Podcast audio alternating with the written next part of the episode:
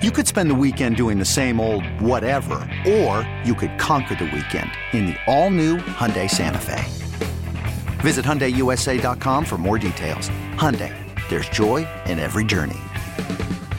Worried about letting someone else pick out the perfect avocado for your perfect impress them on the third date guacamole? Well, good thing Instacart shoppers are as picky as you are. They find ripe avocados like it's their guac on the line. They are milk expiration date detectives. They bag eggs like the 12 precious pieces of cargo they are. So let Instacart shoppers overthink your groceries so that you can overthink what you'll wear on that third date.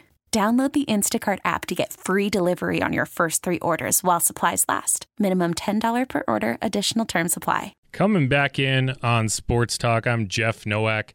This is WWL alongside Charlie Long, and we're going to go to the Aucoin Hart Jewelers talking Texan. We were able to we were able to find him, Nick Underhill of New Orleans Football. How you doing today, Nick? I, I see you got a you got a beer floating around. Why don't you tell us about that? Yeah, we uh, we got a beer that came out today Urban South, uh, New Orleans South Football Citrus Blitz. Um, you know, it's kind of a it tastes like it sounds. It's a it's a citrusy IPA. Uh, you know, the idea was to kind of you know create something that that you could drink all day, but would definitely slide in before games as like a pregame type beer at a tailgate or something like that. So that's out. Uh, so if if you're out and about, go check it out. I'm always a fan of something that tastes like it sounds. Now, now I need to come up with other examples of things that taste like they sound. Cucumber. That's a, I'll go with that. I'm a very literal person. You know, the name of my website is New Orleans Football. Name the beer exactly what it is. So, like, I, you know, I write the name of the thing on the thing, and that's what it is. So, very literal uh, branding, and, and that's uh, across the board, I guess. I do have a question. So, who, who's responsible for the artwork? Because I thought the uh, the artwork on the can was pretty cool. Yeah, uh, it's a local artist named Jay Frost. Uh, he, he's a tattoo artist at Hidden Dimension Studio, but he, he does a lot of you know canvas painting, murals, stuff like that. Uh, an up and comer. Uh, if you watch our uh, podcast, he did the the artwork in the studio. Mm-hmm. He's uh, extremely talented, and and yeah, I, I thought he, he killed it. It definitely kind of captures the uh, the spirit of New Orleans, just the, the artwork on the can. Um, so yeah, Jay Frost. Uh, he's on Instagram, just easy to find. Not a lot of people with that name, so. Uh, yeah, he, he's definitely extremely talented though. Yeah, I'm I'm a label guy. When I go to when I go to buy a bottle of wine, it's not about the wine. It's about okay, which label is, is calling out to me. So I'm the same way with beer. So uh, that's definitely something. So everyone should check that out. But let's uh let's go to training camp talk, right? And obviously everyone is getting excited. It's going to start on Wednesday, first open practice on Friday. I'm just curious, you know, as you kind of look at it, what are some of the first things that you're going to hone in on when you get out to camp? Obviously, the first few days are unpadded, so it's a lot of guys running around in shorts. They look great. Everyone looks great. But what are you going to be looking at? I, I hate to kind of have like such a basic answer here, but I, I think the first thing I'm doing is I'm looking at the wide receivers and I'm seeing if Mike Thomas is there. And if he is there, I'm going to have my eyes on him for like the first 20 minutes of practice at least, just to see how he's moving, what he looks like. Is he is he running well? Is he planting on that, you know, the the the lower limbs and just what does he what does he look like? How's he carrying himself? I mean, I think there's really nothing. I don't know. Like I, if Mike's like healthy and able to play, and we aren't going to be able to determine that in training camp. That's going to be a week by week, probably a day by day thing throughout the the year. And I think even if we get till November and he's still healthy, I think you're still kind of holding your breath, wondering if he's going to make it through the rest of the regular season and then into the playoffs. But you got to start somewhere, and if he's healthy and ready to go, I feel a little bit better about his prospects, uh, you know, moving forward. And then, uh, you know, same thing. I'm, I'm moving my eyes to the offensive line, and is, is Cesar Ruiz out there and healthy? Um, we talked to Terron Armstead recently, and he was telling us that, uh, you know, Cesar's out at his house all the time. They're hanging out, they're doing things. He says he looks good, he's moving well wouldn't really offer any insight into whether or not he's going to be ready for the start of training camp. But I, you know, I seen him out in the community yesterday without a walking boot on. So I mean, you know, I think just everything is is probably trending the right way for him. But you know, Penning's the one that I'm actually a little bit more worried about because we saw Ruiz participate uh, a little bit during you know mini camp and that just out there at least, and, and Penning was somewhat too, but he didn't really do as much. So, I, you know, I'm I'm a little more mm, pessimistic, I guess, about Penning in some senses, just because both times you got out on the field last year, you got hurt again, and you know, I, I think that's the key to the season too. Is is those two guys? I have a lot of concerns about that offensive line, and I think their ability to stay healthy kind of determines everything. Because you know, one of the knocks on Derek Carr is just some of the the pressure stuff. So they got to they got to make sure there's a clean pocket. There's the ability for success. They invested so much into the running game this offseason. These guys need to be able to block. They need to be healthy. Um, you know, Ruiz in particular, I, you know, I think we all believe he turned the corner last year, but now you have this like major injury. So I think that prove it period starts all the way back at the beginning for him. I can't really take anything for granted yet. So it starts with health. We'll see how they move around. Um, but I mean, I think those are the three big things for me just in those first two days before any pads come out. Yeah, and I think so. There's a few players who've already been put on either the non-football injury list or the pup list. I mean, what what what do you think? I think it's probably a good sign that we haven't heard Mike Thomas's name, we haven't heard Cesar Ruiz's name, Trevor Penning's name, as you hear like Billy Price gets cut with the non-football injury, that sort of thing. Yeah, I mean, there's still time to do that too. But look, yeah. if, if any of these guys start on one of those lists, I, I don't think it's anything to be super concerned about either necessarily up you know by itself because it is a little bit procedural. If you don't start on on NFI or, or PUP, you you end up having to stay on the roster throughout training camp. You take up a, a, a roster spot, and then you have to be carried onto the 53 man roster if you aren't back in practice by then. Uh, and then they got to cut somebody else, and then you get moved to IR. At that point, if you start on one of those lists, at least if if something happens in your your rehab, there's a setback when you're at 98 percent there isn't that risk of having to, you know, make another move. So it's always smart to just kind of throw someone on there. Like A.T. Perry went on there, and I heard it's like a really, really small injury, nothing to be super concerned about. Kendre Miller, I, I was told specifically that wasn't a medical thing, so I'm, you know, that, I'm going to be interested to kind of see how that plays out. He should be at that point where he comes back, but it didn't sound like there was a ton of concern with either one of those guys. But I think it's just kind of like when they show up, if there's any little thing, they're putting them on there just to be safe. And you know, sometimes it's they're ready day one of training camp. Sometimes it's a little bit longer, but you know it is a, a more of a procedural move at this point. Yeah, I think if I recall correctly, Mike Thomas, there was this big hullabaloo about him going on pup yeah. last year, and then he was there the first day of practice. So it, it a lot of times it can be very procedural. But you know, kind of looking at some of the younger players and some of the roster battles that we're going to be going into, I think everyone knows about the cornerback two battle. Um, and that's just going to be Paulson Adebo and Alontae Taylor going back and forth. But what are some of the other roster battles that you're going to be watching closely uh, throughout camp? Yeah, I think this year it's kind of fascinating because I don't feel like a ton of the, the, the fighting is going to be necessarily for roster spots. It's going to be for like who gets snaps and, and who's playing where. You know, you, you you hit the premier one right off the top there with with Alontae and Paulson Adebo. Look, I mean, I'll, I'll just hit on that quick and kind of move on. But like, you know, I think a lot of that's going to be predicated on on just really Adebo's ability to cover without committing penalties. Like I think his coverage is actually pretty good. He had injuries last year.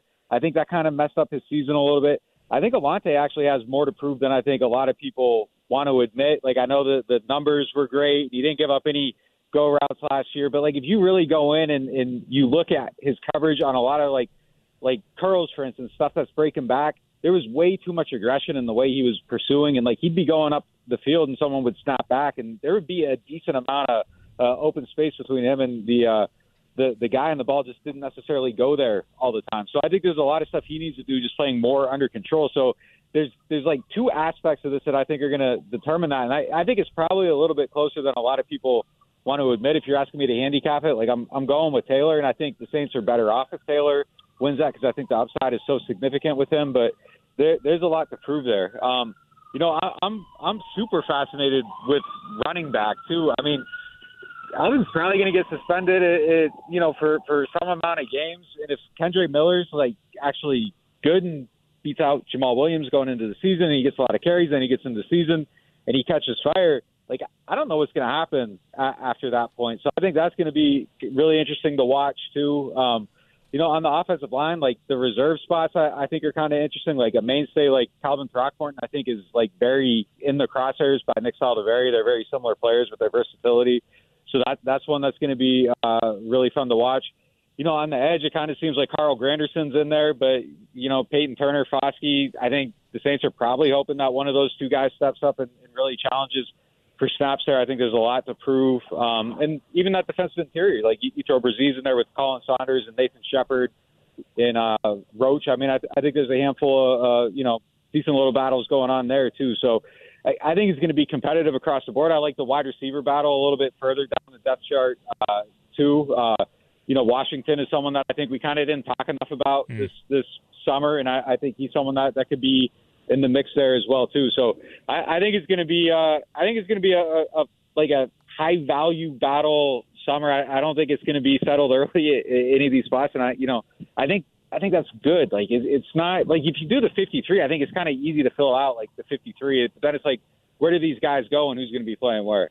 Nick, kind of, you know, training camp is right around the corner, and we've talked about a bunch of different. You brought up a bunch of different battles, and my my one was actually you mentioned earlier on about the offensive line being a concern on the team. I think the amount of overturn at defensive line is just kind of concerning for me uh, because we don't. There's so many unknowns there, and I think that you know Mike Detillier and I have talked about it a couple times that maybe the Saints can go out and bring someone in as a veteran on the defensive line to actually help with that competition in the offseason. But they're running out of time because training camp is coming up very soon. Do you think that there's a move kind of impending, eh, whether it be on defensive line or anywhere on the roster? Yeah, I mean, look, I, I think both the lines are the two spots that, that terrify me the, the most, and it's extremely disappointing that, that we can sit here and say that given the resources that they've invested in the trenches on, on both sides. Like their offensive line, it, it shouldn't feel so up in the air when there's so many first round picks, it, it, you know, across the board, second round pick at center. I mean, that that should be taken care of. Defensive line, you got Peyton Turner, Cam Jordan. Uh, they, they just got Foskey in the second round. They got a first rounder at defensive tackle. Like those should be strengths, but it's just some of those picks haven't worked out, and it's thin. Like I, I think if there's there's inflection points where this thing could like fall apart, I, I think it's it's definitely on both of those lines, and and it's a huge concern. Look, I I, I thought they should have brought someone in on defensive line a while ago. Every time I talk to somebody like off the record, on the record, they feel great about Carl Granderson. I just can't share that. I, I don't know. Like I'm just not there yet. I, I don't share the confidence in, in him yet. Um, you know, I thought we saw him ascend a little bit last year. I thought he got better as the season went on but I'm just not ready to place like that full scale bet on on him to be the guy to get you know all the pressure off the edge. And I think Cam's actually going to probably be a little bit better. Maybe the numbers stay the same or go up a little. I think having some better pass rushers on the interior is going to probably help him walk into a couple sacks. Um, you know, if there's any anything coming off the other edge, like that's probably going to help create some stuff. But like, you got to be realistic about where he's at age wise, and and I don't think he's he's going to get better on, on film, even if the numbers maybe get a little bit better due to having some help. Marshon Lattimore, I think, helps with some of that too.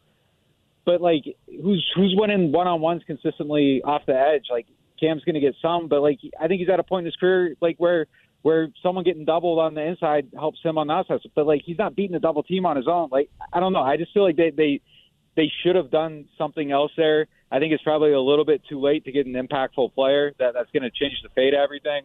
Um, you know, so yeah, I, I have a lot of concerns. There's a possibility they have the right pieces. Like Khalen Saunders looked like he was getting better in KC last year, but like, you know, I'm not sure that I'm totally confident in that. Uh, Shepard had some plays last year. Don't feel 100% confident in him just kind of being the guy. Like, hopefully, Bresee is, uh, you know, what, what everybody thinks he he could have been at Clemson before all the stuff went sideways on him and, and kind of messed messed up his career a little bit, just with you know the the off field tragedy, the injuries, all that stuff. But I think there's there's a lot of a lot of question marks there, and it's possible that they all hit right, or 75% of them hit right, and this offseason concern looks stupid in, in a few months. But I think as we stand here now, without questions to these answers to these questions, I, I think it's extremely fair to be worried about you know where that pressure is coming from, how they're going to get it. I mean, I guess the, the silver lining here is that Da is you know, as good as anybody at scheming up pressure, getting his linebackers. But you know, you, you lost a guy that was a huge part of that last year covering up your lack of pass rush uh, on the defensive line. So I think, yeah, I, I would agree with you 100%. I think that's that's definitely the most concerning spot on the team right now. Nick Underhill from New Orleans Football. Go hang out with Nick at Urban South and order some Citrus Blitz. New Orleans football's officially branded beer. I'm sure it's good. I'll have to go check one out. Thanks so much for the time, Nick. Enjoy your weekend and uh, rest up for camp. Yeah, appreciate you guys. Thanks, Nick. Okay, picture this. It's Friday afternoon when a thought hits you. I can spend another weekend doing the same old whatever, or I can hop into my all new Hyundai Santa Fe and hit the road. With available HTRAC, all wheel drive, and three row seating, my whole family can head deep into the wild. Conquer the weekend in the all new Hyundai Santa Fe. Visit HyundaiUSA.com or call 562 for more details. Hyundai, there's joy in every journey. This episode is brought to you by Progressive Insurance. Whether you love true crime or comedy, celebrity interviews or news, you call the shots on what's in your podcast queue. And guess what? Now you can call them on your auto insurance too with the Name Your Price tool from Progressive. It works just the way it sounds. You tell Progressive how much you want to pay for car insurance, and they'll show you coverage options that fit your budget. Get your quote today at progressive.com to join the over 28 million drivers who trust Progressive. Progressive Casualty Insurance Company and Affiliates. Price and coverage match limited by state law. Odyssey celebrates Mother's Day, brought to you by T Mobile. You can count on T Mobile to help you stay connected on America's largest 5G network.